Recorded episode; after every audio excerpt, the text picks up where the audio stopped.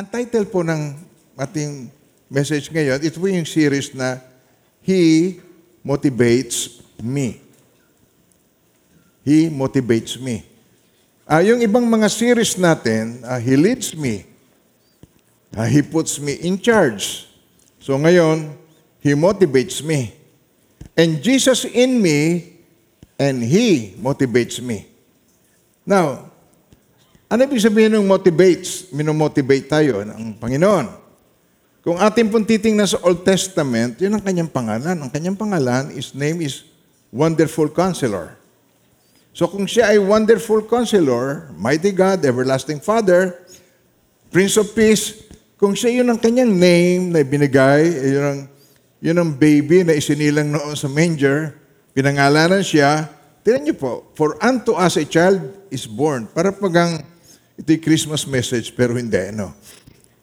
Tinan niyo, unto us a son is given, and the government will be upon his shoulder. Ito yung government na walang corruption. Ito yung government na matatag. Ito yung government na maayos. But ang humanity is trying to have one government. Magkakaroon yan. At yan ang sisikapin ng Antichrist na magkaroon ng one world government. Kaya gusto kong, bago dumating tayo sa actual message natin, ay makita na natin yung timing natin. Ang timing natin, it's almost 12 o'clock.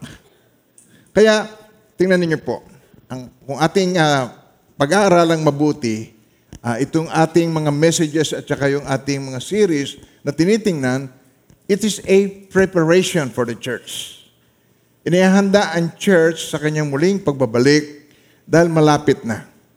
At nakikita ninyo, kung, kung ah, babasahin niyo po yung Bible, kung kayo po yung Bible reader, the right out, kung titingnan ninyo itong ah, Luke 21, ah, verse 20, ah, at ganito po ang nakasulat sa Bible, sa Luke 21, verse 20, But when you see Jerusalem surrounded by armies, si Jesus, sinabi niya ito nung panong kanyang earthly ministry.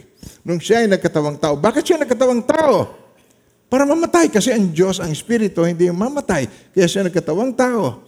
Nagkatawang tao siya para siya ay mamatay para sa atin sapagat ang kabayaran ng kasalanan ay kamatayan. Kaya ang kaloob ng Diyos ay buhay na walang hanggan sa pamamagitan ni Kristo Jesus. Nasa Bible din yung sinabi kong yon. It's the actual verse. When it get, but when you see Jerusalem surrounded by armies, then you know that is desolation is near. Malapit na. Kaya nakikita natin dito na surrounded na, nakikita natin kung ano yung nangyayari, digmaan ng ah, Israel at saka ng Hamas. Hindi nila, hindi nila dinidigma ang mga Palestino. Ang dinidigma nila ay ang Hamas. Hezbollah, yung mga terrorist na, na nakakapinsala. Kaya itong digmaan na ito ay hindi isang aksidente, baging ang pag-attend mo. Ngayong umaga ay hindi isang aksidente, inilid ka ng Panginoon. Ngayong araw na ito, napakasarap na ngayon magsimula ng shopping. Napakasarap ng tingnan yung mga pwede nating ah, ipunin ngayon pa lang kasi pag namating yung kaya nga procrastination ang message natin. Dahil pagka yung oras na, pipila ka ng mahaba, kagulo na sa mall, dahil yan ay pakanan ng mga negosyante na ang Christmas ay gawing bigay ng regalo sa bawat isa. Kaya ang volume nito, terrible. Ang magiging volume nito sa Christmas. Guess niyo po ko. Amen. So gusto niyo nung simulan ko na message. Amen. Okay. All right. So, He motivates me to act now. Kasi po, ang lahat ng mga tao, almost, almost 90%, once upon a time in your life, tayo po ay nag-procrastinate, tayo po ay nagpaliban. Yung alam na gagawin mo, pero um, bukas na lang. Ikaw ay nagpaliban ng mga bagay. Nagpaliban ka ng iyong commitment. Nagpaliban ka ng, ng iyong um, paglilingkod sa Diyos. Nagpaliban ka ng prayer. Nagpaliban ka ng pagbabasa ng iyong Bible. Tumbok ko ba lahat? Nagpaliban ka. Nagpaliban ka na express ang iyong pagmamahal sa iyong family. Procrastination is almost everybody's problem. Kaya, ito po, umpisahan natin ito sa definition ng procrastination. What is procrastination? Procrastination, to keep delaying. Ito yung word na yun, to keep delaying. So ibig sabihin, if you keep on delaying, habitual. At hindi na ito procrastination, nagiging ikaw na ay procrastinator.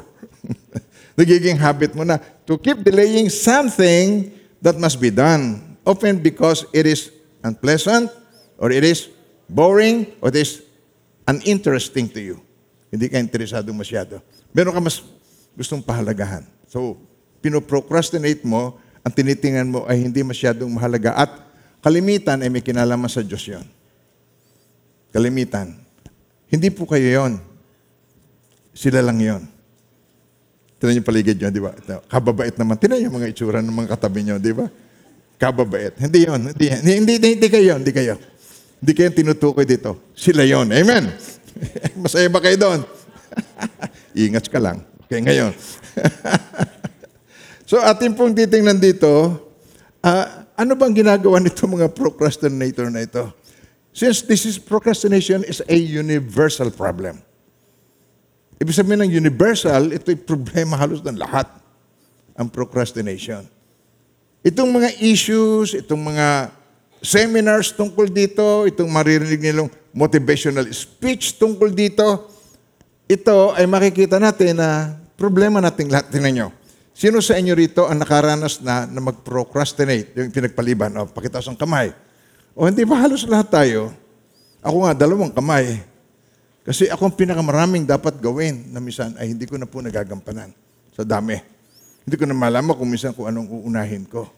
Kung minsan magpapakonsensya lang tatlo, eh sino uunahin ko sa tatlo? Di meron akong hindi. Kaya mga minamahal ng Panginoon, ito po ay cultural, ito po ay traditional, ito po ay habitual, and it happens to everybody. Ngayon, lamang ay mayroong problema ang procrastinator. Yung pagpo-procrastinate mo, yung pagpapaliban mo, eh hindi mo rin naman maiwasan na hindi mo rin gagawin later on.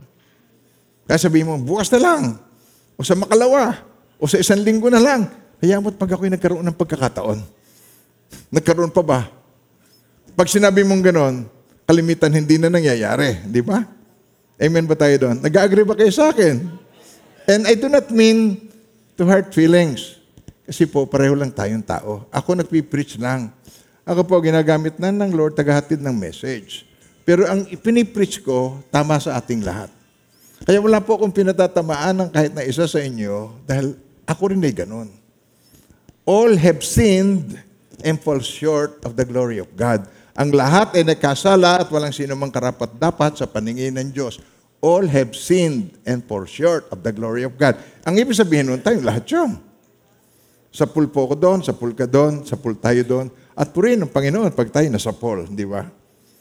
Di ba? Pag ikaw ay nauntog, iingatan mo na yung nakauntog sa iyo. Tama. God bless you. Salamat po sa inyong mga pagsagot sa akin. Na pagpatuloy natin, tinan niyo po, ang problem ng procrastination, it becomes a way of life. It becomes a lifestyle. It becomes a habit. At dahil to sa habit mong yun, marami kang nami-miss out sa iyong buhay. Marami kang mga pagpapala na dapat ay nakamtam mo. Marami kang ah, dapat sana na-promote ka. Marami kang dapat sana. Pero na-miss mo yun. Dapat sana, hawak mo pa hanggang ngayon, pero naiwala mo. Why? Na-procrastinate ka. Hindi mo pinag-ingatan at hindi mo ginampanan kaagad. Pinagpaliban mo ng ipinagpaliban. At napakarami sa atin, habang nagtatagal sa kanyang pagpapaliban, nagiging expert at napagaling mga tuwiran. Ba't ba hindi mo yan nagawa? Ito na, iba-iba na yung reason. Hindi ko na iisa-isahin. Pero sabihin mo sa katabi mo, expert na ako doon. Oh, expert ka na. Ba't hindi mo nagawa? Marami ka na. Sa, pag, sa pagdadahilan, ay napakarami na tayong ah, dahilan. Alam niyo, pagka ayaw, yes. At pag gusto, ay may paraan. At talagang yan ang totoong totoo naman. Ay, hindi na natin kailangan pa na tayo ay ah, ah, magtalo tungkol doon. Lahat tayo, alam natin na yun ay totoo. Now, iniisip natin, mas madali kung i-avoid. Kasi boring eh. Kasi boring, ah, ito ay unpleasant, hindi ito nakakasaya sa iyo. So, pag in-avoid mo, iniisip mo ay mas gagaan. Tama po ba tayo doon? Ah, iniisip mo, ah, it is easier, mas magaan kung bukas mo na gawin. Iniisip mo, pero yun din. Parehas na parehas din. At yung iniisip mong yun ay deception.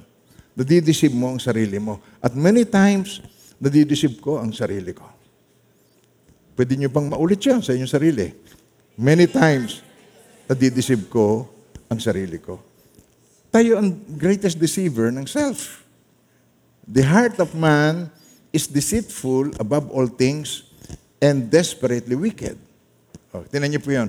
The heart is deceitful. Sabay-sabay po, inyong basahin po. The heart is deceitful above all things and desperately wicked. Who can know it? Kaya kalimitan, nadideceive natin ang sarili natin, thinking na pagka ito eh, bukas mo na iniligpit, bukas mo na inayos, bukas mo na kinab- oh, pinagpatuloy mo sa isang linggo, akala mo ay mas madali ang totoo nagtatagal. At alam ito ng maraming mga tao, lalo na yung mga nasa construction. Pag pinagtagal mo, bago mo pinturahan, kinakalawang na. Pag pinagtagal mo, bago mo ayusin, ay tuluyang nasisira na. Alam ng mga mekaniko yan. Alam na, hindi mo dapat na pinagpapaliban. Ang relationship is the same thing po, mga minamahal ng Panginoon. I mean po, nasabi mo, ang kalamitang bukang bibig ng mga nagpo-procrastinate, ah, may bukas pa naman. Oh, totoo ba yan? Sigurado ka na may bukas ka pa? 100% ka ba? Ang dami na nagsabi sa akin yan, hindi niya narating ang bukas. Hindi ko mo araw-araw ay bukas, hindi araw-araw ay pare-parehong araw.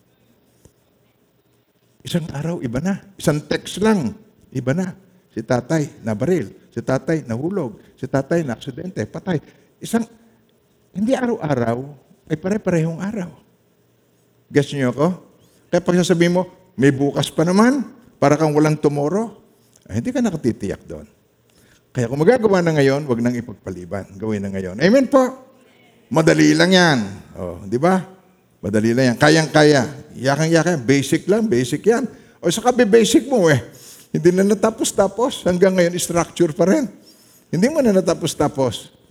Basic ka ng basic. O, leak lang nung una. Eh ngayon nasa bakasyon ka, eh pumutok na yung tubo sa bahay mo. Di pagdating mo, eh baha. Ang daming istoryang ganyan, lalo sa US. Pag, pagdating nila, nagbabakasyon, pagdating nila, flooded na yung kanilang basement.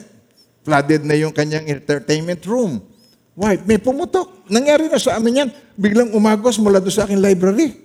Sa taas, as may, meron akong maliit na library po, doon ako nag-aaral. Bakit ako biglang tumulo doon sa may hagdan ko? Meron akong spiral na hagdan. Tumutulo doon. Sabi ko, ano nangyari? Pag akyat, nakita ko yung bidet, pumutok. Noon pa, dapat pinalta na yun. Meron ng leak. Pinabayaan mo. Mas malaking damage ang nagagawa sa bahay mo. Now, mga minamahal ng Panginoon, ang issue, ganito po yan. Yung cycle, it repeats itself. Paulit-ulit lang sa ating buhay. At itong procrastination, yung resulta, pare-pareho naman ang nagiging resulta sa ating buhay. Eh bakit tayo walang dala? Nagigess niyo ba ako? At taka ito, bukang bibig ko, ano po? Hindi naman sa tinataas ko yung kaaway ng Diyos, pero ito po ang bukang bibig ko. Demonyo lang o walang kadala-dala. Pwede niyo ba ulitin yon? Demonyo. Kasi yan, he keeps on trying. He keeps on trying to destroy Jesus. He keeps on trying. He keeps on trying to destroy the church. Hindi naman yan magtatagumpay. Alam niyo ba, ang church cannot fail. Sabi ni Jesus, Upon this rock I will build my church and the gates of Hades shall not prevail against it. Hindi makapananaig. The church will not fail. Ang church ay tayo. Tao. Ikaw yon at ako. We cannot fail. We fail because we allow it to happen. Kaya ang nais ng Panginoon, i-motivate tayo to act now. And it's better to act now than later and then fail. Ayaw natin ng failure. Ang gusto natin ay victory. Sino ba sa inyo gusto ng failure? Eh, may, diferensya sa isip yon para nagtaas ng kamay. Sino gusto ng success? Pakitaas ng kamay. Ay, di ba nung last time na nag-preach ako about success?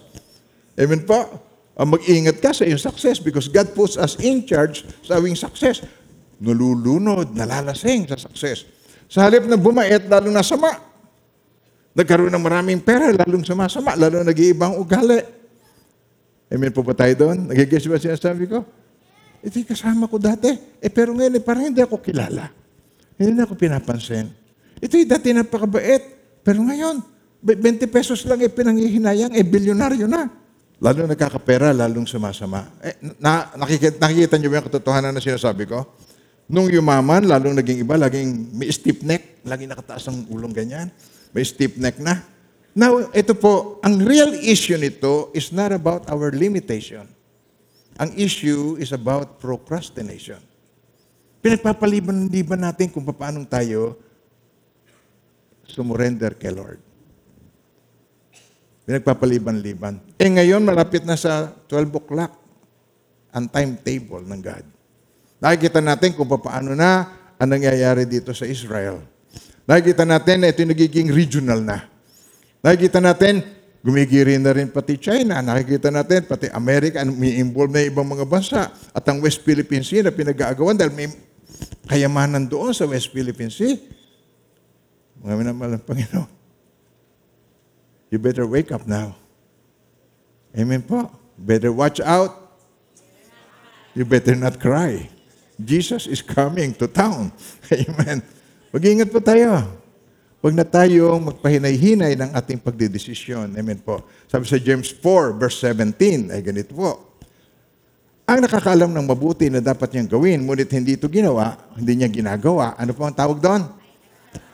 Nakakasala siya. It is a sin. Nakakasala ako. Each time na meron akong ipinagpapaliban, alam kong dapat gawin. Anyone who knows the, the good he ought to, do and doesn't do, and doesn't do it, he sins. Nakasala siya. At marami sa atin na nakakasala ng pagpapaliban-liban na ito. Amen po. We ought to do it. Kailangan nating gawin. Kailangan nating sikasuin. Kailangan nating i-address. Kailangan nating bigyan ng attention. Amen po. But we keep on procrastinating. At nais ng Panginoon na sa umagang ito makita natin, ano ba ang root cause nito? Ano ba ang reason kung bakit tayo ay nagpo-procrastinate at tatlong bagay ang titingnan natin po? Ito po.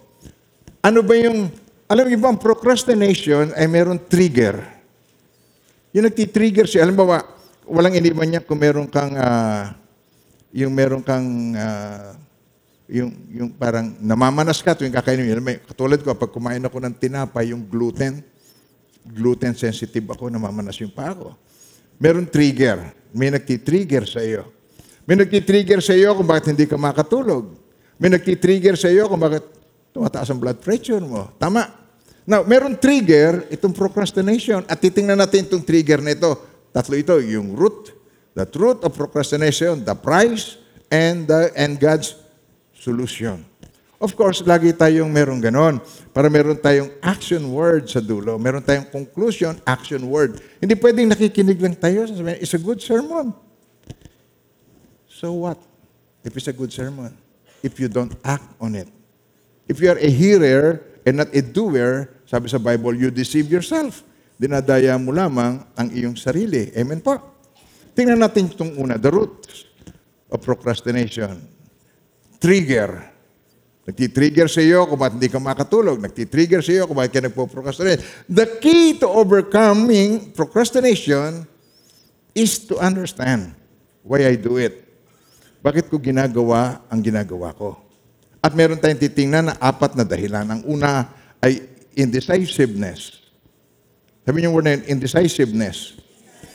Ang ibig pong sabihin nito, para po may paliwanag ko sa marami, yung indecisive, yung hindi siya makapagdesisyon. Yung ah, nagtatalo ang kanyang kalooban. Meron po ba kayong mga decision making na nagtatalo ang inyong kalooban? So, yun ay indecisiveness. Ah, Sabi rito sa James 1.8, A double-minded man is unstable in all he does. Unstable siya. Pabago-bago ang isip.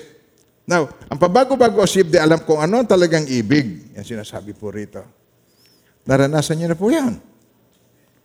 Ah, mahina. Naranasan niyo na po yan.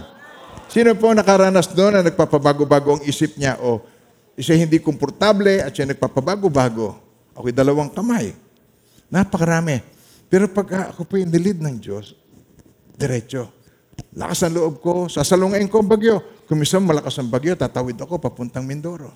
Nakatagilid yung barko.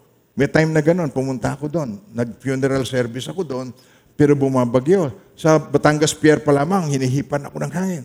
Pagkatapos, pagsakay ko sa barko, pag tumama ang alon, pang, kumakalampag na ganyan, nakatagilid na ganyan. But I know God is with me. Hindi niya ako iniiwan, ipinababayaan man. Nakarating ako doon, nag-funeral service ako doon, at sa kabutihan ng Panginoon, napakarami po pala ang kailangang maabot doon. At ah, puno yung kalye, puno ang church. Napakabuti ng Lord. Ang timing ni Lord is always perfect sa ating buhay. Kaya timing ni Lord, kaya ikay naka-attend ngayon, maybe, you know, ewan ko, ikaw yon. Itong message na ito ay para sa iyo.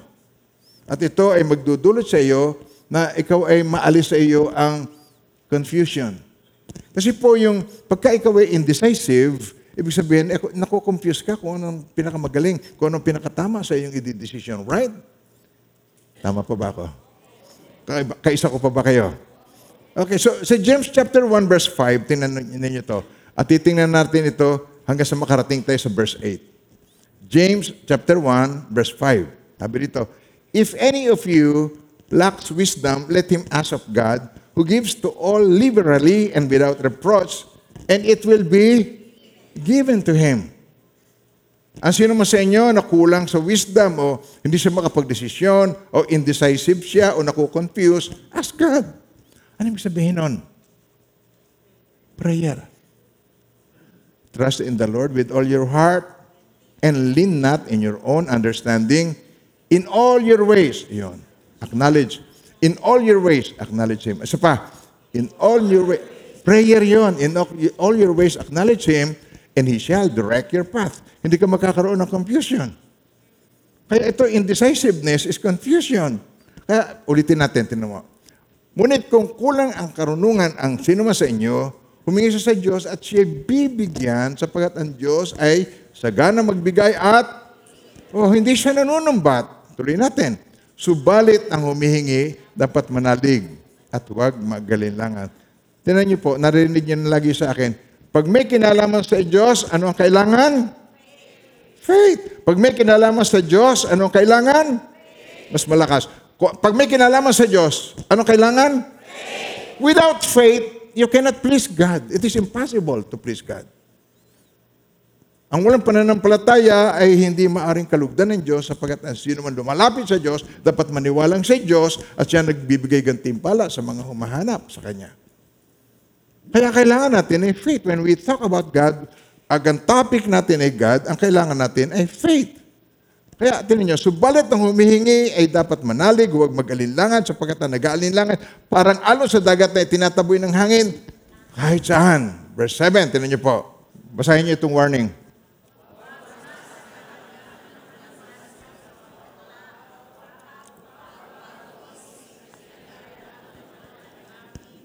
Hindi po ba, pag tayo ay winarningan ng Diyos ng ganyan, uh, minomotivate niya tayo. Minomotivate niya tayo to act now. Huwag kang mag-procrastinate. He's motivating us to act now. Umaksyon ka. Kailan? Kailan? Kailan? Hindi bukas. Dahil ang bukas, hindi ka sigurado. Aring ang bukas, hindi na dumating sa iyo. Nag-agree ba kayo sa akin doon? Marami akong istorya niya. Sa akin pong tatlumpung taong mahigit na pagiging pastor. Marami na. Marami ng istorya niya. Mag alam, pastor, darating tayo dyan. Isang araw, bago ako dumating sa lugar na yon, nagmumotor siya, nag-slow down sa riles. Pung! Patay siya. Hindi na dumating ang araw na yon. Kaya mga minamahal ng Panginoon, minomotivate tayo ng God to act now. Paano kung bukas nandito na si Lord, bumalik na, magsusulit na tayo sa Kanya? Wala tayong time masyado na ah, aksayahin ngayon. Kung noon, nasanay na tayo, no, naging lifestyle, naging habit na natin yon. Ako po ay nakikiusap sa inyo bilang pastor po ninyo at bilang pastor sa church na ito. Kung kay first time lang umaten, God bless you po. Nakikiusap po ko sa inyo na huwag na kayo magpaliban po. Nagigess yung sinasabi ko. Alalahanin natin. Pagka alam, meron tayong alam na dapat gawin, huwag na nating ipagpaliban na ipagpaliban. Ipagpatuloy pa natin. Huwag umasang tatanggap ng anuman mula sa Diyos ang taong pabago-bago ang isip at di alam kung ano talaga ang ibig. Ayaw ng Diyos na ikaw ay pickle-minded. Pabago-bago. Alam niyo ba kung paano ko nalalaman na nililid ako ng Lord? Meron akong kapayapaan. Maraming beses, sasabihin ko, pupunta tayo sa ah, Kalinga. Pupunta tayo doon sa tribo ng Bot-Bot nung araw. Kasama ko yung mga team, yung team ko ng mga mission, sa mission. Tapos pagdating ng malapit na, ano sabi ko, hindi tayo matutuloy. Si Pastor, pabago-bago ng isip. Hindi po. Nangusap ang aking Pangin ang, ang Panginoon sa akin na huwag akong tumuloy. Nangungusap siya, yung binibigyan niya ako ng impression. Hindi ko sinasabi, naririnig ko siya. Kasi pag sinabi ko yon, lahat ng sasabihin ko, dapat kang sumunod sa akin. Delikado yon. Gusto ko nang mag-control ng tao pag sinabi kong nangungusap ang Diyos, nagsasalita ang Diyos sa akin, kinakausap ako ng Diyos. Niyo ba sinasabi ko? Gusto ko kayong kontrolin, kaya ako sinasabi, sinabi sa akin ng Diyos. Kaya don't e- even say that. Kasi po, pag hindi sinabi sa iyo at sinabi mong gano'n, nagkakasala ka sa Kanya. Ini, binigyan niya ako ng impression, don't, huwag kang tumuloy. So, hindi ako tumuloy. So, ang ginagawa ko, meron akong ibang gusto niyang ipaabot sa akin. At totoo nga, merong mas mahalaga siyang gustong ipagawa sa akin. Amen po. Kaya tayo ay meron tayong indecisiveness pagpili ng mga kurso. Pagka gusto mag-college ng mga bata, nakukompute siya. Kailangan ng mga bata, counselor kuha ng kuha ng kurso. Tapos nung nakatapos na, yung kurso niya, wala palang trabaho, wala palang job, wala palang mapasukan. Nakukuha niyo ba ba sinasabi ko? Yung iba, ah, ah, siya ay nagpopospon ng pagpopospon ng pag-asawa. 38 years old na, bata pa raw siya. Sabi ko, alam mo ba, ikaw na babae ka, ay napapanis din. Pag napanis ka na, ay hindi ka na mahanganak. Darating ka na sa time na gan, eh kung gusto mo magpamilya ka, ay you better start in the right time. Humingi ka ng, ng, ng payo sa Diyos. Humingi ka ng wisdom sa Lord. Amen ba tayo doon? Nakukuha niyo ba ang sinasabi ko? It is not to offend anyone. Pagbili ng damit, bagay kaya sa akin ito. Bagay. Tapos, katapos-tapusan, pinili pa rin niya yung gusto niya. Kasi nasabihan siya na huwag siya masyadong mag-expose ng katawan. So ayaw na niya yung maigsi, ayaw na niya yung plunging neckline na mababa ang ano, ayaw na niya. Pero nung sinuot niya yung damit niya na mahaba, abay pitis na pitis naman, ultimo kulugo, eh kita. Kaya nakikita natin dito na ah, ah, kailangan niya ng wisdom na nagmumula sa Diyos. Hindi naman hindi naman po ganoon. Hindi naman niya gusto na ang mga Christians ay parang nakakamisola, nakaparang Maria Clara. Hindi naman niya gusto tayo ay maging ganoon. Pwede naman tayong mabuhay in our generation. Amen ba tayo doon? Pag sinabing appropriate, yung bagay lang, yung hindi naman ikaw nakakatukso sa iba. At kahit lalaki, mga pantalon, uso ngayon, mababa ang baywang, tapos may nakabukol sa harap. Ay hindi naman magandang tingnan. Kaya pag ganoon, ang iyong pants, palitan mo na, huwag mo nang isuot muli. Amen ba tayo doon? Hindi tayo, hindi tayo nang aakit o nagkokos ng kasalanan sa iba. Nais natin makatulong tayo at hindi tayo makahadlang sa kanilang gustong lumago. Ang pangalawang titingnan natin, itong una, indecisiveness. Ang pangalawa, idealism. Kailangan nasa isang perfect ang environment bago, ta, bago maging mapayapa ang kanyang decision making. Ito yung practice of forming or pursuing ideals, especially unrealistically. Kaya ang ism ay laging negative po yan. May negative connotation ang ism. Ang ideal ay maganda, pero ang idealism is not. Kaya ito, parang ito, naghahanap ka ng isang maganda, perfect condition. Sabi sa Ecclesiastes 11, ah, verse 4, chapter 11, verse 4. If you wait for perfect conditions, you'll never get done, anything done. Hindi mo magagawa ang mga bagay na gusto mong gawin. Sa Tagalog po yan, ang naghihintay ng pagtiti, pagtigil ng hangin ay kailanman hindi makapaghahasik ng kanyang binhi. At ang nag, uh, nag-ahalala tungkol sa patak ng ulan, nagdidilim. Hindi na tayo mag-aani ngayon, bukas na lang. Kabubukas mo, nalaglag na yung mga, ba, ng mga uhay ng palay na aharbisin mo. Ka, kakapapaliban mo, huwag tayong mag-ani ng mangga, huwag tayong manungkit ng mangga ngayon dahil uulan. Eh, ka, ano mo, nang pagtingin mo uli, dahon na lang, may kumuha ng iba. Naunahan ka na. Na- Lalo na ngayon, na, nabibili natin puro bubot kasi po inuunahan nila. Ang sabag eh, inahabol sa presyo.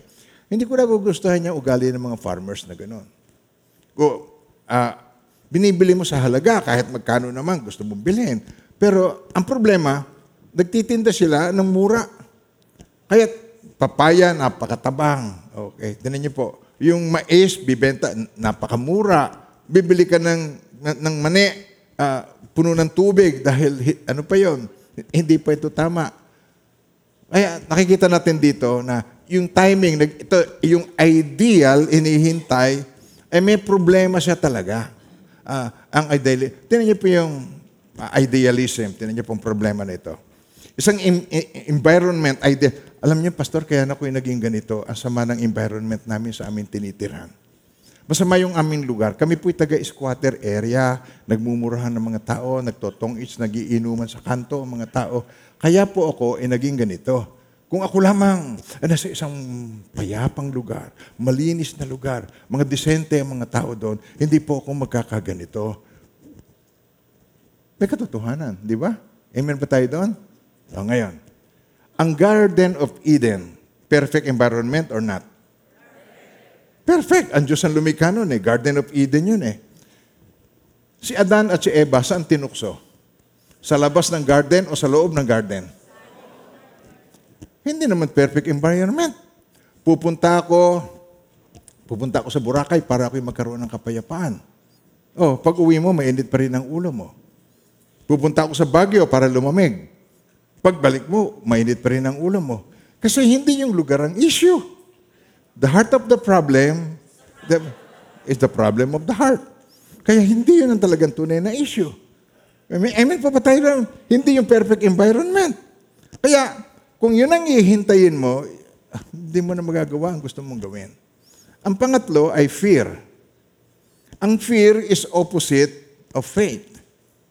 Pagka ikaw ay meron takot, kabaligtaran ito ng faith. Alam niyo ba, ang pinakamatatag ngayon, sa ating panahon ngayon, yung hindi natatakot sa kung magkaroon ng Third World War, hindi natatakot.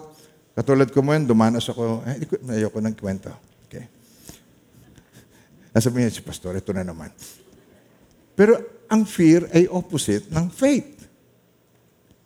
Pagka mataas ang iyong faith, ang fear mo, hindi, hindi masyadong na-experience yung fear. Gusto niyo ba ako doon? Mahaharap mo yon. Masusuong mo yon. May lalagay mo yun sa, makakasuong ka sa panganib. Nakatulad ng, ng mga ah, militar na kasama ni Joshua nung panahon ng digmaang yon. Hindi sila natatakot because ang faith nila ay kasama ang God. Alam niyo ba, si Jesus, pinangalanan siyang Emmanuel. Nang ibig sabihin ng Emmanuel, God with us. Iman, yung L. Yung L, yun ay God. And then Iman, with man is God. So, yun ang pinangalan sa Kanya. At nung tinanggap mo siya bilang Panginoon at tagapagligtas ng iyong buhay, at kung tatanggapin mo siya bilang Panginoon at tagapagligtas ng iyong buhay, mananahan siya sa iyo at magiging kasama mo siya because yun ang ibig sabihin ng pangalang Emmanuel, God with us. Pag tinanggap mo siya, sabi dito sa Galatians 4.6, upang ipakilalang anak, pinagkalooban tayo ng espiritu ng anak upang makatawag tayo sa kanya, Ama, Ama ko, kahit hindi ka naalipin, kundi anak sapagkat anak, ikaw ay tagapagmana ayon sa kalooban ng Diyos. So pag tinawag, pagka ikaw ay tinanggap mo si Jesus, ah, mananahan sa iyo ang kanyang espiritu upang ipakilalang, sabay-sabay po kayo magbasa. pinagkalooban niya tayo ng Espiritu ng kanyang anak upang makatawag tayo sa kanya ng Ama, Ama ko, kaya't hindi ka naalipin kundi anak sapagkat anak. Yun ang magandang pagkakataon ngayon para ako'y mag-anyaya sa inyo na tanggapin niyo si Jesus. Would you like to receive Jesus?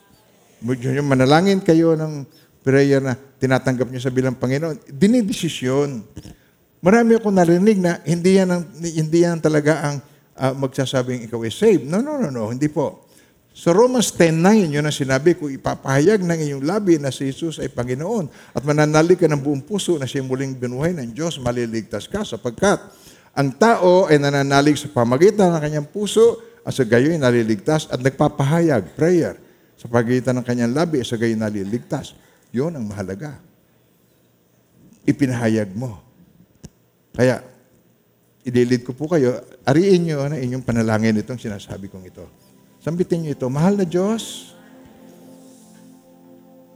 maraming salamat po. Hindi pa man ako sinisilang, inilaan mo na ang buhay ko sa buhay na walang hanggan upang makapiling po ninyo. Kaya sinugo niyo po ang iyong bugtong na anak. Siya ay namatay sa cross ng Kalbaryo at ibinubuo niya ang kanyang mahal na dugo upang sa aking pananalig sa Kanya ay makamtam ko ang buhay na walang hanggan sa pamamagitan niya.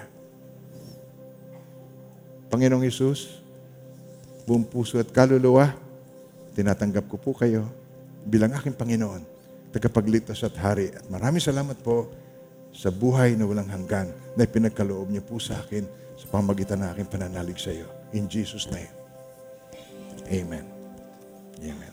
So yun po. Sa ngayon, iisang espiritu ninyo. Ang espiritu nasa inyo, yun din ang espiritu na nasa akin. Praise God. Tutuwa ba kayo? Hindi nyo naramdaman, pero yun ang kaganapan. Sapagkat yun ang sinasabi sa salita ng Diyos. Ang promise niya ay dapat nating, dapat tayo nananangan sa promise ng God. Amen po. Kaya yun ang faith. Kung alam natin, kasama natin ng Diyos, who can be against us? If God is with us, who can be against us? Amen po. Kahit ano ang mangyari, hindi niya tayo iniiwan, pinababayaan man. Maring ikaw ang mang-iwan sa Kanya. Pero hindi ka pa rin niya pababayaan. Puprotektahan ka pa rin ng Panginoon. For God so loved the world. Mahal ng Diyos ang sanlibutan. Sino ba ang sinasuko? Sino tinutukoy dito? Ang sanlibutan ba ay earth o tao? Tao. For God so loved the world. That He gave His only begotten Son. That whosoever believes in Him should not perish, but have everlasting life. Look at this. This is the world. Sa 1 John chapter 5 verse 19, ito ang world. We know that we are of God and the whole world is under the sway of the wicked one. Ay, bumasa naman. Ito po, nasa Bible. 1 John 5.19, read. And the whole world is under the sway of the wicked one. Alam natin yun, but God so loved the world. Kaya yung mga tao na under the sway of the wicked one at tinanggap niya si Jesus as Lord and Savior ng kanyang buhay, binigyan na ng Panginoon ng buhay na walang hanggan kasama ng lahat ng mananal- nananalig sa Kanya. Nagigess niyo ako? At yung word na believe in, galing sa Greek word na pistis, ay hindi lang intellectual na pagkakilala. Ay ibig sabihin nito, sinusuko mo ang buhay mo sa Kanya. Ang pistis is more than intellectual knowledge. Sa pa, ang pistis more than intellectual. Yung who believes in word na believe in. Whoever believes in Him. Yun ay pistis o pisteo in verb form. Nang ibig sabihin, more than intellectual knowledge. If you know Jesus Christ intellectually, now is the time. Do not procrastinate. Now is the time. Believe Him from the heart. Believe Jesus from the heart. Yun ang maraming mga tao kaya hindi makaibig. Pag ikinakasal ko, inibig mo ba ang lalaking ito? Opo. Inibig mo ba ba? Opo. I do. I do. Tapos pag kinakounsel ko na after five years, do I? Nagkakitaan na sila ng kanilang mga kahinaan because you do not love from the heart. Yan ang problema. You love from the head. If you love from the head, ang ibig sabihin nito, mahal mo lang siya sapagkat, o meron kang reason sa sarili mo, makatao. Mahal mo siya dahil tangos ang ilong o nabunggo. O, mahal mo lang siya dahil maganda ang buhok, nalagas. Katulad ko, nagsisimula ng malagas. Mahal kita dahil kay matalino, nagka-Alzheimer's. Mga minamahal ng Panginoon, mga temporal things yun. Love from the heart. At ang tawag dito, in one word, agape. Ibig sabihin, unconditional love. Godly love. Kaya kung hindi ganun ang gagawin, madali tayo magkaroon ng fear. At ang pang-apat ay laziness. Laziness. Nisip ko, bakit ba ang isang tao ay lazy? Bakit ba tamad ang isang tao? Tinatamad ako. Kahapon ganyan ka pa rin eh. Oo nga eh. Tinatamad pa rin ako. Alam niyo kung bakit? Maybe merong health issue. Galit na galit ka, katamad-tamad mo, batugan ka. Pero mga minamahal ng Panginoon, ang tao na masyadong tamad, maaaring kulang sa protina, katulad ng maraming mga bata na kulang sa protina. Nagigets niyo sinasabi ko? Ah, malnourished. Hindi ito naglalaro dahil malnourished. Huwag niyo nang tingnan ng katabi niyo. Okay. kulang, kulang sa vitamins, kulang sa energy, kul- hindi sa energetic, hindi siya lively. Na, nagigets niyo sinasabi ko? Hindi ka lively. Lahat masaya at nakangiti. Ikaw nakasimangot pa rin sa akin. Maybe uh, you have a health issue. Kaya kailangan po natin magpa-check up. Baka kulang ka sa vitamins, meron kang... You know what I mean? Tingnan niyo po sa Proverbs 13.4. Pero ang laziness po ay real.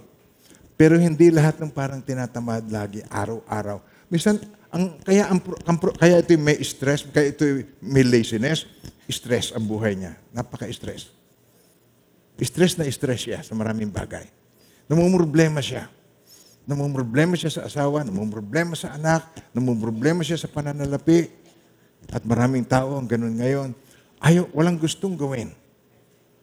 Kaya meron, merong trigger na kailangan nating tingnan. Lazy people want much but get little, while the diligent are prospering. Sabi dito, ang tamad ay nangangarap, ngunit hindi natutupad. Ang, ang, ang hangarin ng masikap ay lagi nagaganap kasi ginaganapan niya. Ginagampanan, ginagawa niya. Gusto niyo bang ma-overcome ang laziness? Yes. Yes. Mamaya tuturo natin. Meron tayong part na ating i-overcome ang laziness. Sabi sa Proverbs 6 verse 10 to 11, tingnan niyo po, a little sleep, a little slumber, a little folding of the hands, gan nakaganyan lagi. Oh, is So shall your poverty come on you like a prowler, and, and your need like an armed man. Sa Tagalog po, tinan niyo po, sandaling tulog, san, uh, sa kaunting idlip lang, sandaling paghalukip-kip, pag in sa higaan, at itong kahirapan sa iyo, daratal, katulad naman darambong, para bagang magnanakaw. Nagigess niyo ako. Bakit ka late ngayong araw na ito? Ito sa iyo. Basahin niyo ito. Bakit ka late sa church? Bakit ka late sa school? At ah, sandaling tulog. Ah, tumutunog na cellphone eh. Pam, pam, pam. Snoop. Snooze. Snooze. Oh. Okay. Ba, sandaling tulog, kaunting idlip na, na lang. Tatawad, tumatawad pa. Gigising din naman, tatawad pa. Sandaling paghalukip-kip, pag sa higaan, at itong kahirapan sa idaratal, katulad naman darambong, para baga magnanakaw, ang grades mo ay maapektuhan, ang trabaho mo ay maapektuhan, amen po, ang promotion mo ay maapektuhan, ang spiritual life mo ay maapektuhan. Ang kalimitan na reason ng mga Christians o yung kanyang katwiran pagka tinatamad siya, Tinan nyo, paano nangangatwiran ng, alam mo, pag ayaw ng Christian, pwede, gusto mo akong tulungan, gusto ko, pwede bang ikaw pumunta sa bahay, tulungan mo akong mag-ayos ng aking bubong, ganyan. Sabihin sa inyo, ayaw mo ito pag-pray ko? Ay, yan ang common, common na yung naririnig sa mga mananampalataya. Kasi nahihiyang tumanggi para ka namang hindi Christian. Pero Christian na Christian ang dating ng pagtanggi. Hayaan mo ito ipag-pray ko. Isang taon na, oh, naipag-pray mo na ba? Hindi pa eh. ayaw lamang ay pasabihin. Pagka ayaw, may dahilan. Pagka gusto, may paraan po. Amen po. Now, ito na, titingnan natin, the price of procrastination. Meron itong idudulot sa atin. Meron itong resulta sa ating buhay. There's a price for procrastinating. Yung paliban ka ng paliban, may kalalagyan po tayo doon. Ate. Kapag naghasik ka ng katamaran, aani ka ng kahirapan. Ito yan, procrastination. Jesse chapter 1 verse 1. Kapag naghasik ka ng katamaran, aani ka ng kahirapan. Now, it causes problems in your life. Dito, sa Proverbs 15:19. If you're lazy, you'll meet difficulty everywhere. Sa Tagalog po, ah, ang, ang landas ng batugan ay punong-puno ng tinik, ngunit patag na lansangan ang daan ng matuwid. Yung pong aking isinyer sa inyo kanina, kung bakit lazy ang mga tao. Mas mahihirap na lugar, mas ayaw magtrabaho. Meron pong dahilan yun. Meron nagtitrigger sa kanya kung bakit siya nagkakaganon. Huwag natin silang i-judge. Maybe there is a health issue. May, mer, meron siyang nutritional issue. Kung, kung kulang siya sa protina, kung kulang siya sa pagkain, paano makapagtrabaho ang taong gutom? Paano makakapag-isip ang taong gutom? Nakukuha niyo po ba ang sinasabi ko? Nakikita niyo bang katotohanan? Huwag natin silang husgahan. Kundi ang salip, atin tingnan kung paano siya, natin sila matutulungan. Amen po. Pwede tayong magdala ng pagkain. Makikita ninyo na pag ang tao ay naging husto ang kalusugan, ah, pati ang pag-iisip niya ay malusog din ang pag-iisip. At nakakaganap. Pwede niya magampanan ang trabaho ang kanyang gagampanan.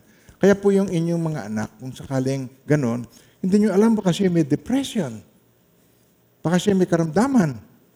Huwag ninyong pagalitan ng pagalitan o i-put down o sabi, wala kang mararating, ikaw ay tamad, ikaw ay batugan.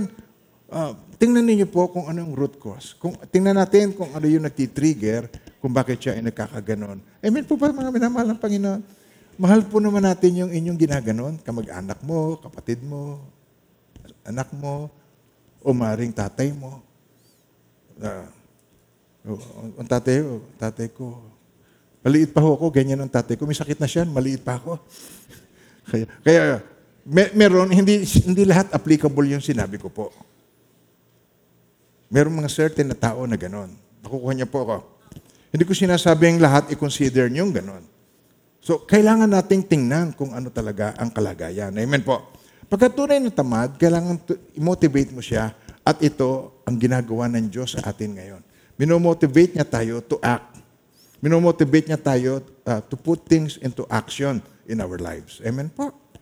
Amen. Pinagpapaliban ng pinapaliban. Kung ano-ano ang pinagpapaliban. Ah, pinabibili mo na ng gasol, sasabihin sa'yo, mabigat pa ho, mabigat pa. Oh. Ay nung natapos yung sinaing, eh ba't ganitong sinaing malutong? Naubusan ho ng gas. Hindi na tuloy naluto dahil ay, lagi nang kinakatwiran, eh, mabigat pa dahil ang ayaw ay laging may katwiran. Amen po. Mga simpleng sakit, lumalala. Simpleng sakit lang, lumalala. Yung ubo-ubo, ubo-ubo, ang mamaya mo naging pneumonia na. At ah, lumala na lumala, delikado ang pneumonia. Lalo na sa matatandang katulad ko. Ma- ma- delikado po ang mga may edad na katulad ko. Kaya kung ikaw ay kasing edad ko, ako'y 73 years old, ah, medyo ingat ka sa pneumonia. Mas matindi pa yun sa heart attack. Ang heart attack, wala kang mararamdaman. Tigok agad. Di hindi ka naghihirap, patay ka agad. Gagets nyo sinasabi ko? Pero ang pneumonia, uubuhin ka munang mabuti at hirap kang huminga. At mag, marami kang tubo sa katawan bago ka malagot. Isabihin ko po, in short, uuwi ka rin lamang kay Lord, dramatic. Kasi na, kapatid mo, parating na ho na sa airport na, ang tagal naman, na-traffic sa Tehero. oh! Pagkatapos, tay, nandiyan na ho sa labas. Ah, mabuti. Ah, patay na.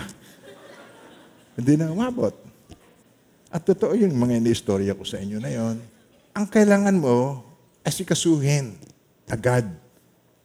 Ang matagal nang nangyayari sa iyong sasakyan, check engine. Ayaw mong checkin. Okay pa yan, natakbo pa eh. Ah, ito na nangyari, change engine. Kumatok na ang makina, check, check, check lang nung una eh, ngayon change engine ah. Oh, di, mas malaking gastos dahil nagpabaya ka. Ang bahay mo, sabi mo, ah, ang bahay inaanay. Oh, nung mabuksan-buksan mo, hindi pala ang bahay ang inaanay, yung palang bahay, bahay na ng anay. Punong-puno na pala, namamahay na pala ang anay. Doon malapit na pala mag-iba ang bubong. Hindi rin biro yan, hindi rin joke yun. Totoo po yung kinukwento ko. Na kinakailangan uh, i-dismantle na. Nakabili yung anak ko ng bahay, may lupa, may kasamang bahay. Tapos, yung bahay na yon, pag makit ka sa bubong, parang laging lumilindol. Inig. Yung pala, nung ma-check ni Pastor Ricky, yung ating engineer, nung chinek niya, ako, Eh ako, patirihan man ako ng libre dito, hindi ako titira. Halos ubus na. Kaya, mga minamahal ng Panginoon, God motivates us to act now. Huwag ka na magpaliban-liban, act now. Amen? Sabi niyo ulitin ngayon, act now. Kailan? Now. Huwag mo nang ipagpaliban ng ipagpaliban dahil napakarami mo ng karanasan na pangyayari dahil sa pagpapaliban ng pagpapaliban. Procrastination makes the problem worse. Lalala ng lalala lang. Yan. Dahil lagi kang paliban ng paliban eh. Amen po. Ang, mag, maliit na problema, nagiging crisis. Pag hindi mo inintindi, pagka ito eh, hinayaan mo. And pangalawa, it wastes opportunities in our lives. Maraming opportunities na dapat meron ka. Sabi sa Proverbs 20 verse 4, ang tamad ay hindi nag-aararo sa tagginaw. Siya maghahanap sa anihan. Ah, sorry na lang, walang matatagpuan. Kasi ayaw niya eh.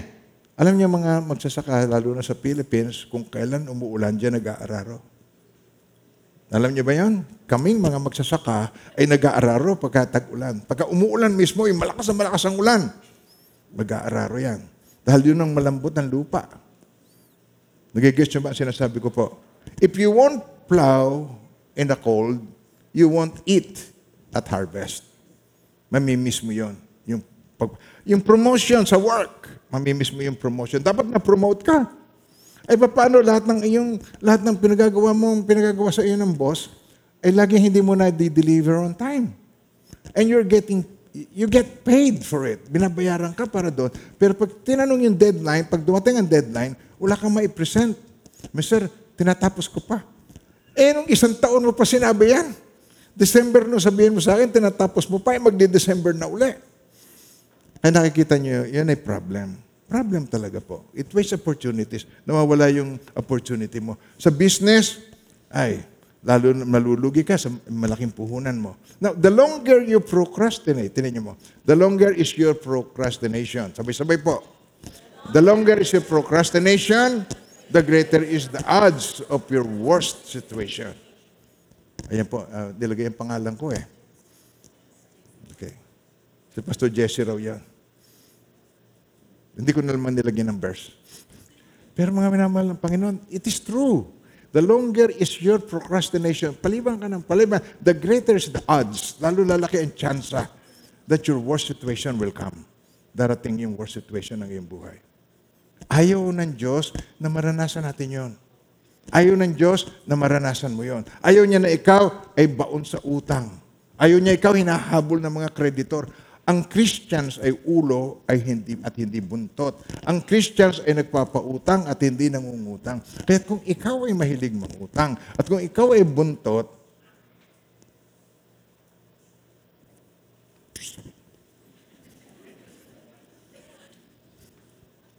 ayoko na. Amen po. So ito yung mga opportunities na nami-miss natin. Natatandaan niyo yung 10 virgins sa Bible. Ang ang lima sa kanila ay wise, ang, ang lima sa kanila ay foolish. And then dumating si Jesus. Okay, yun ang end time eh. Dumating. Pagkatapos, yung mga wise, may langis. Na, nakatulog sila eh, nag-slumber. Yung mga wise, okay, uh, meron. Ay yung, yung mga foolish, walang ilaw, walang sinde. Walang oil. Nangihiram sila ng oil. Ang ginawa sabi, pumili ka ng oil. Okay, yun. Ano yung oil? Ano yung oil na tinutukoy ng Panginoong Iso Kristo tungkol doon? Tapos mo ah, Holy Spirit yun. Eh, ba't nauubos? Oh, umatin kayo next week. Si-share ko sa inyo itong tungkol dito. At marami pa tayong pag-uusapan. Remember Lot's wife? Natatandaan niyo yun? Yung, yung sinabi ni Jesus sa, sa Lucas, sa Luke? Sabi niya, katulad ng panahon ni Noah, kumakain, may inom, nagbibili. Pagkatapos, pagkatapos ng biglang pumasok si Noah sa daong at pagkatapos ay nung isinara niya ang raming mga tao and and they destroyed them all. Yung pagdat, pagbabalik ng Panginoong Kristo is like in the time of Noah. Like in the time of Lot. Natatandaan niyo yung time ni Lot. Oh, kita mo, di, hindi ka masyado makatango sa akin. Ganyan, ganyan lang ang tango mo. Oh. Hindi ka nagpapasa eh. You read the Bible, okay? Amen ba tayo doon? Hindi ko na masyadong ma-emphasize sa inyo. But huli ka nang masyado. Magsimula ka na magbasa ba, dahil kung hindi po ninyo ginawa yon, yung sinasabi ko rito, hindi nyo masyadong makuha. Like in the time of Noah, like in the time of Lot. How about in the time of Nebuchadnezzar? Remember, senior ko sa inyo yon. Natatanda yung last, yung minsan nag-preach ako rito, eba, eh, ewan ko kung last week yun. Last week ba yun? Yung tungkol kay Nebuchadnezzar, tungkol sa success. Okay, now, now tulad nung tinan nyo, sinabi sa kanya, ito yung dream niya, this is your dream and this is what you should do.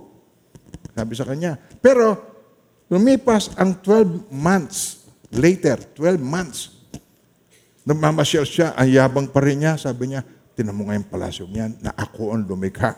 Aba, doon nawala na siya sa posisyon niya at nagkaroon siya ng isipan na parang beast at siya kumakain ng damo na katulad ng mga hayop. Hanggang sa siya ay nagpakumbaba at bumalik sa Lord. Ayaw natin na mangyari sa atin yon. I mean po, ang mga warnings ni Lord ay dapat laging tinatandaan. Kapag hindi, uh, marami po akong mga striking statements na gustong i-share sa inyo po. Yan. Katulad niyan. Laging tinatandaan dapat po. At kung tayo ay lumaki na laging matigas ang ulo, noon yun, dapat hindi na ngayon. Amen po. At alam kong kayo ay hindi matitigas ang ulo, sila yon. Kayo ay kababay. Tinan nyo nga. Pagmasdan nyo nga bawat isa sa inyo, tinan nyo mga itsura may helo pa, no?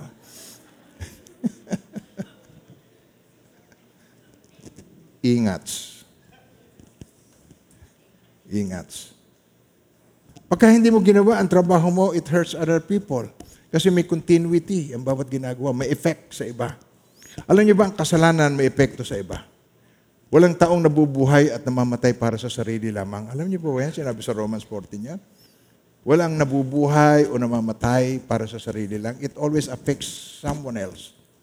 It affects your family, it affects your children, it affects your wife. Amen po.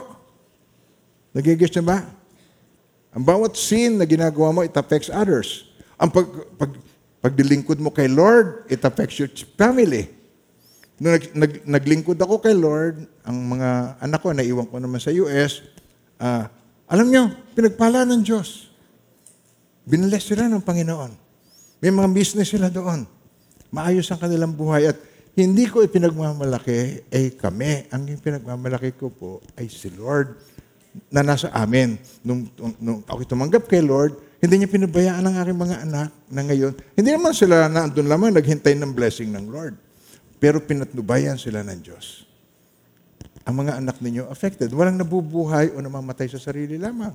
Amen po ba tayo mga minamahal ng Panginoon? Inom ka ng inom ng alak, ano mangyayari sa anak mo? Senglot din.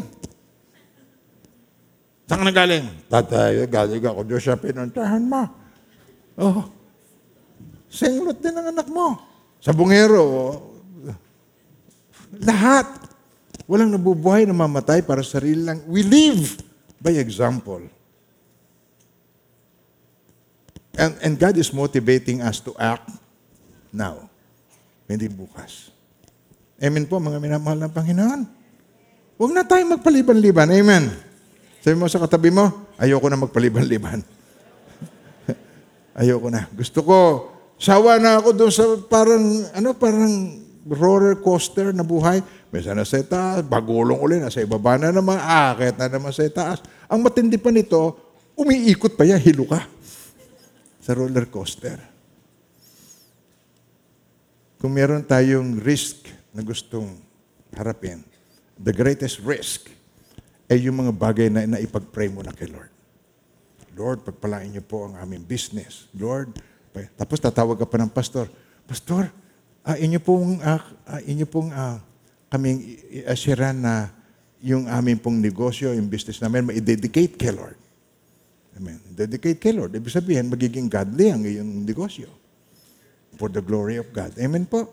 Ay maraming mga mag-asawa, nasisira ang pagsasama. Hindi agad nila iniintindi yung dapat nilang intindihin sa isa't isa. Meron ka naman eh na dapat intindihin mo para sa isa't isa. Tama. Things that you ought to do. Meron kang good things that you ought to do to one another. But napapabayaan mo yon, ang katwiran mo, busy. Napaka-busy. Kailan ba mawawala yon? Yung napaka-busy.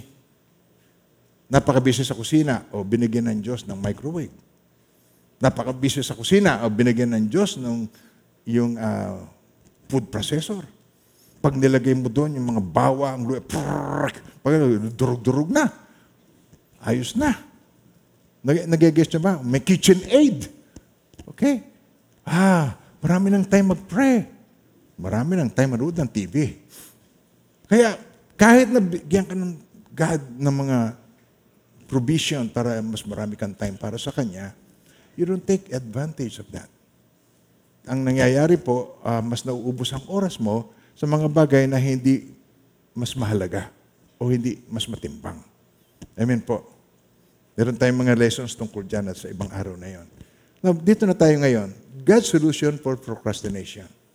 Okay, amen po. Ready na ba ang inyong heart na makinig dito? Okay. Number one.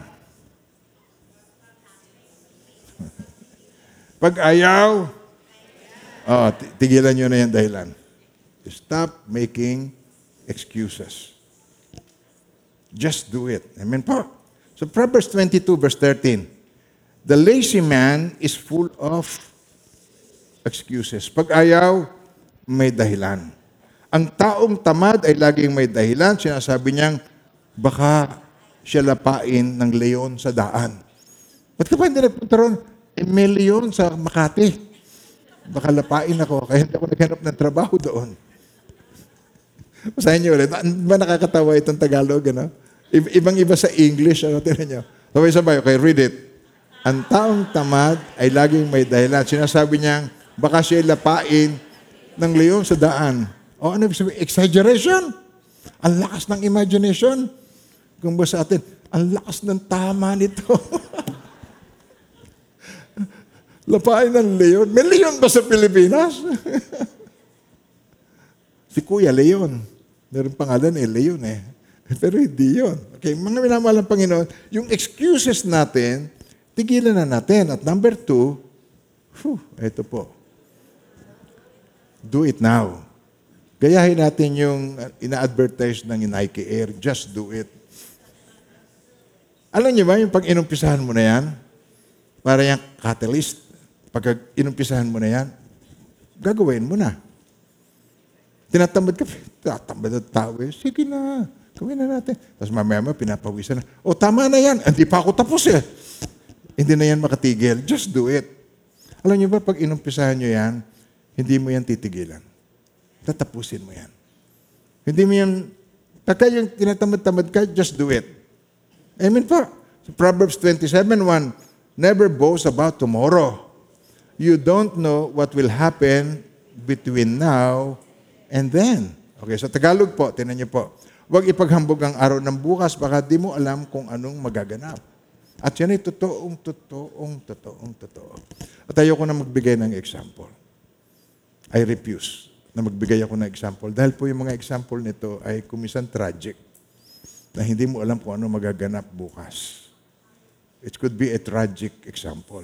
Ayoko magbigay ng example. Pero yan ang totoo. Nag-agree ba kayo sa akin? Hindi mo alam kung ano magaganap bukas. Eh sa James chapter 4, verse 14. Okay. You do not know about tomorrow. What is your life? Okay. It is like fog. You see it, now you see it, and soon it is gone. Parang gano'n lang, parang mist, parang before ang atin. Now, none of us is guaranteed na meron tayong bukas. Kaya, why not? Nagawin natin, just do it now. Amen po. Do it now. Okay, just do it. Isa pa. Nike Air. Okay.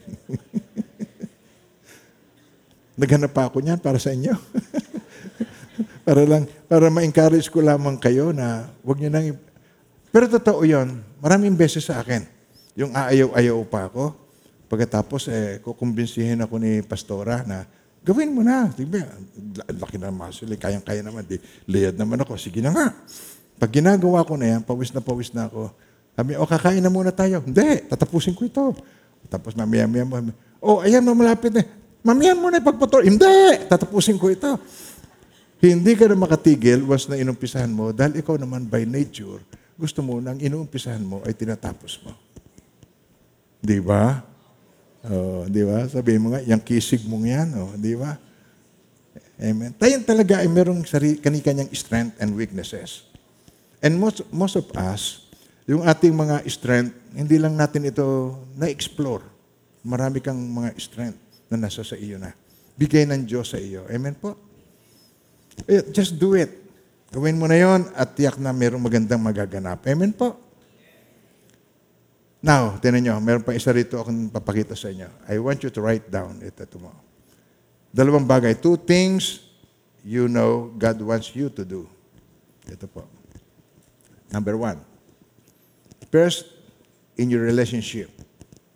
Ito, gusto ng God, alamin mo, know the one thing that God wants you to do in your family. What, what is that one thing? Diskubrihin mo yon. What is that one thing that God wants me to do for my family? And do it now. Huwag mo na ipagpaliban. Meron. Meron siyang gusto. Maring may ka ng forgiveness. Maring meron kang gusto niyang bigyan mo ng attention. I-counsel mo ang anak mo. I-motivate mo siya. That one thing. First, yun ang kailangan mo. Sa iyong relationship, know that one thing. At pangalawa, sa iyo na mismo in your personal life. Know the one thing that God wants you to be. And start it now. Okay? Naisulat niyo po ba yan? Decide to start today, not tomorrow. Today. Amen po. Dito tayo magtatapos sa Romans chapter 7, verse 18, at titingnan natin dito hanggang verse 24 to um, 25. Okay. Dito tayo magtatapos. Alam kong walang mabuting bagay na nananahan sa akin. Ibig kong sabihin sa aking eh? Katawang makalaman. Okay. Ibig kong sabihin sa akin, katawang kayang-kaya kong magnasa ng mabuti, hindi ko lang magawa ang mabuting ninanasa ko. Sabihin nyo nga sa akin kung totoo ito. Kayang-kaya mong magnasa ng mabuti, pero hindi mo lang magawa. Amen po. When you try to be godly and you are independent from God, pagka gusto mo maging godly, tapos uh, o independent ka naman sa Diyos. Eh, ibig sabihin ng independent, di mo siya kailangan, Lord. Diyan ka lang ha. Upo ka lang dyan sa trono mo. Yakang-yaka ko ito. You want to be godly, di ba? Si Eve, yan ang problema niya sa Garden of Eden. Sabi niya, mabuti nga maging marunong. Magan- naging maganda sa kanya. Yung prutas na yun, ipinagbabawal ng Diyos. Yung kasalanan na yun, ipinagbabawal ng Diyos. Don't eat that fruit. Ayaw ng Diyos. Just, wag mong kainin. Pwede mo naman kainin lahat eh, wag lang yung isang yon. Why? Why, Lord? Bakit kailangan pa? Because I say so. Because I am the owner of the garden. Because I own the world. I own you. And I tell you not to do it. Huwag mong kainin. Oh, nikain pa rin, di ba? Nakita niyo yun? Sinasabi na ng God, na oras na kainin mo yan, ikaw ay mamamatay. Biglang naging maganda sa paningin niya. Mabuti nga yata ang maging marunong. Di ba, ang, ang sabi ng Diablo, mag, ang marunong ay magiging parang Diyos. Nakikita niyo yan? Okay. Ibig sabihin niya, mabuti nga maging marunong. Ano ibig sabihin niya, mabuti ang maging parang Diyos. You want to be godly. Pero gusto mong, walang pakialaman Diyos sa iyo. Independent ka sa Diyos. Gawin mo ang nais mong gawin. Diyos, buhay ko ito. Diyos, pera ko ito. Pinaghirapan ko ito. So, yan. Gusto mong maging independent sa God. Kaya, diyan tayo magsimula. Tingnan niyo po. Ulitin natin. Sabay-sabay, kayo naman po ang bumasa. Tingnan niyo to with understanding. Alam kong walang mabuting bagay sa akin. Ibig kong sabihin sa aking katawang makalaman, kayang-kaya kong magnasa ng mabuti, hindi ko lang magawa ang mabuting ninanasa ko. Okay, nga, dito naman tayo sa verse 24 to 25. Ito, umiiyak na siya ngayon dahil napuprostrate. Nakaranas na kayo noon, yung laging kasalanan, paulit-ulit nyo nagagawa. And then you feel bad about yourself. parang pag nagawa mo, Lord, bakit ko ba naulit na naman ito? Alam niyo, alam niyo, minsan naliligo ako, tapos naalala ko yung mga kasalanan nagawa ko na hindi ko naman dapat ginawa. Okay, minsan nakapagsalita ako sa pulpito, minsan nakapagsalita ako ng kayabangan.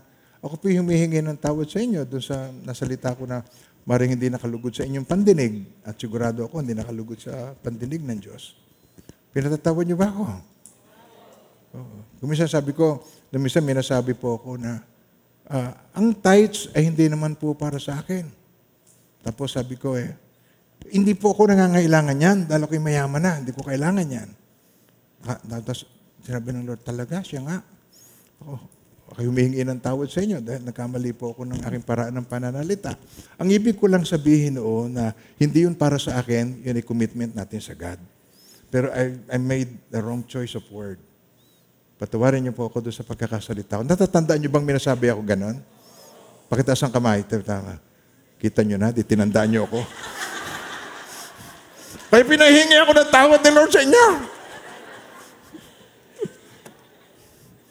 I, don't- care kung ano pong maisip ninyo. Pero ako po yung humihingi ng tawad. Tawarin ako ng Diyos doon. Amen po. Tapos sa verse 24 to 25, kahabag-habag, sabay-sabay po.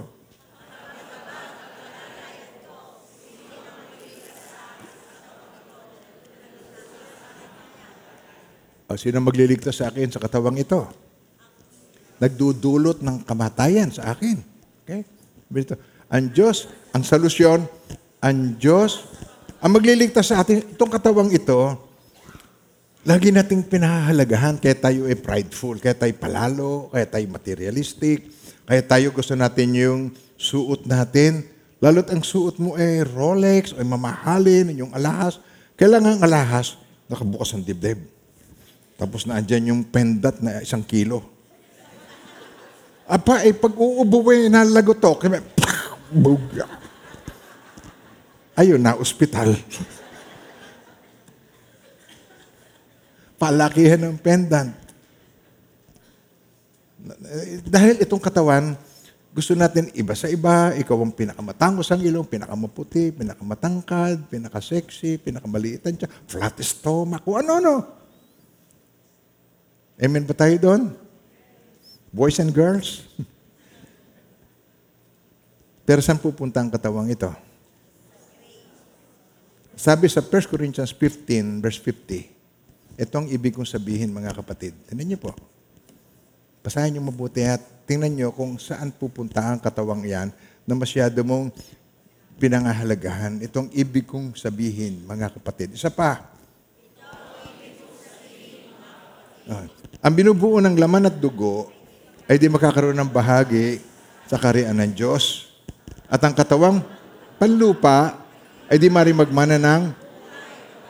Ah, okay. Nga, sabihin mo sa katabi mo, hanggang dito lang to. Ito. Hanggang dito ka lang. Ang katawang ito ay katawang panlupa. Pero ito ang nagbubuyo sa atin na maging mayabang, na maging palalo, na maging magsuot ng mga pag nakita mong, ba, may katulad ng damit ko, sa isang linggo hindi ko na isusuot yan. Hindi ako nagbibiro. Ito yun. Aatin ng church, ang suot, ang, ang dalang bag, ah, Louis Vuitton. Hairpiece, ano, di pa? Yung napakamahal na bag, hindi ba? Hairpiece. Kaya,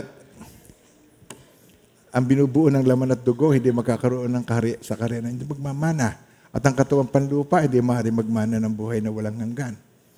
Bakit yan na nagbubuyo sa atin? Kaya sabi rito, nung iniiyak dito so sa Romans chapter 7, kabag-habag ang kalagayan ko. O wretched man that I am. Sino magliligtas sa akin dito sa katawang lupa nito na nagdudulot sa akin ng kamatayan? Ang sagot, ang Diyos sa pamamagitan ni Jesus, nating Panginoon. Salamat sa Kanya. Isa pa. Ang Diyos sa pamamagitan ni Kristo Jesus, nating Panginoon. Okay, one more time. Ang Diyos Woo! Purihin ang Panginoon. Amen. Amen. So anong solution natin? Stop trying and trying, but start trusting and trusting. Amen. Yun ang simulaan natin ngayon. Stop trying and trying. Trying hard ka eh. Napapayabang, kung ano-ano nasasabi. Kaya salamat sa Diyos, ako'y tinulungan niya na maging maingat. Ayoko na pong magkasala sa Kanya sa pananalita sa eh, inyo pong lahat. Tinulungan niya ako ngayon na ako'y mag-ingat. Amen po. At mas nagustuhan niyo ba ang aking paraan ng pananalita ngayon? Salamat, matatandaan niyo rin yan. Na itong araw na ito, humingi ako ng tawad sa inyo, nag-apologize ako sa aking pagkakamali, sa kanyang lahat ang kapurihan. Tanggapin po ninyo mga pagpapalang ito ng buong puso at buong pananampalataya. And now may the Lord God bless you and keep you. And may His face so shine upon each one of you and be gracious to you. His countenance be upon you and bring you peace in the name of the Father, and of the Son, and of the Holy Spirit, in Jesus' mighty name. Amen. Kasama po natin ang Diyos sa ating pag-iwahiwalay. God bless you all.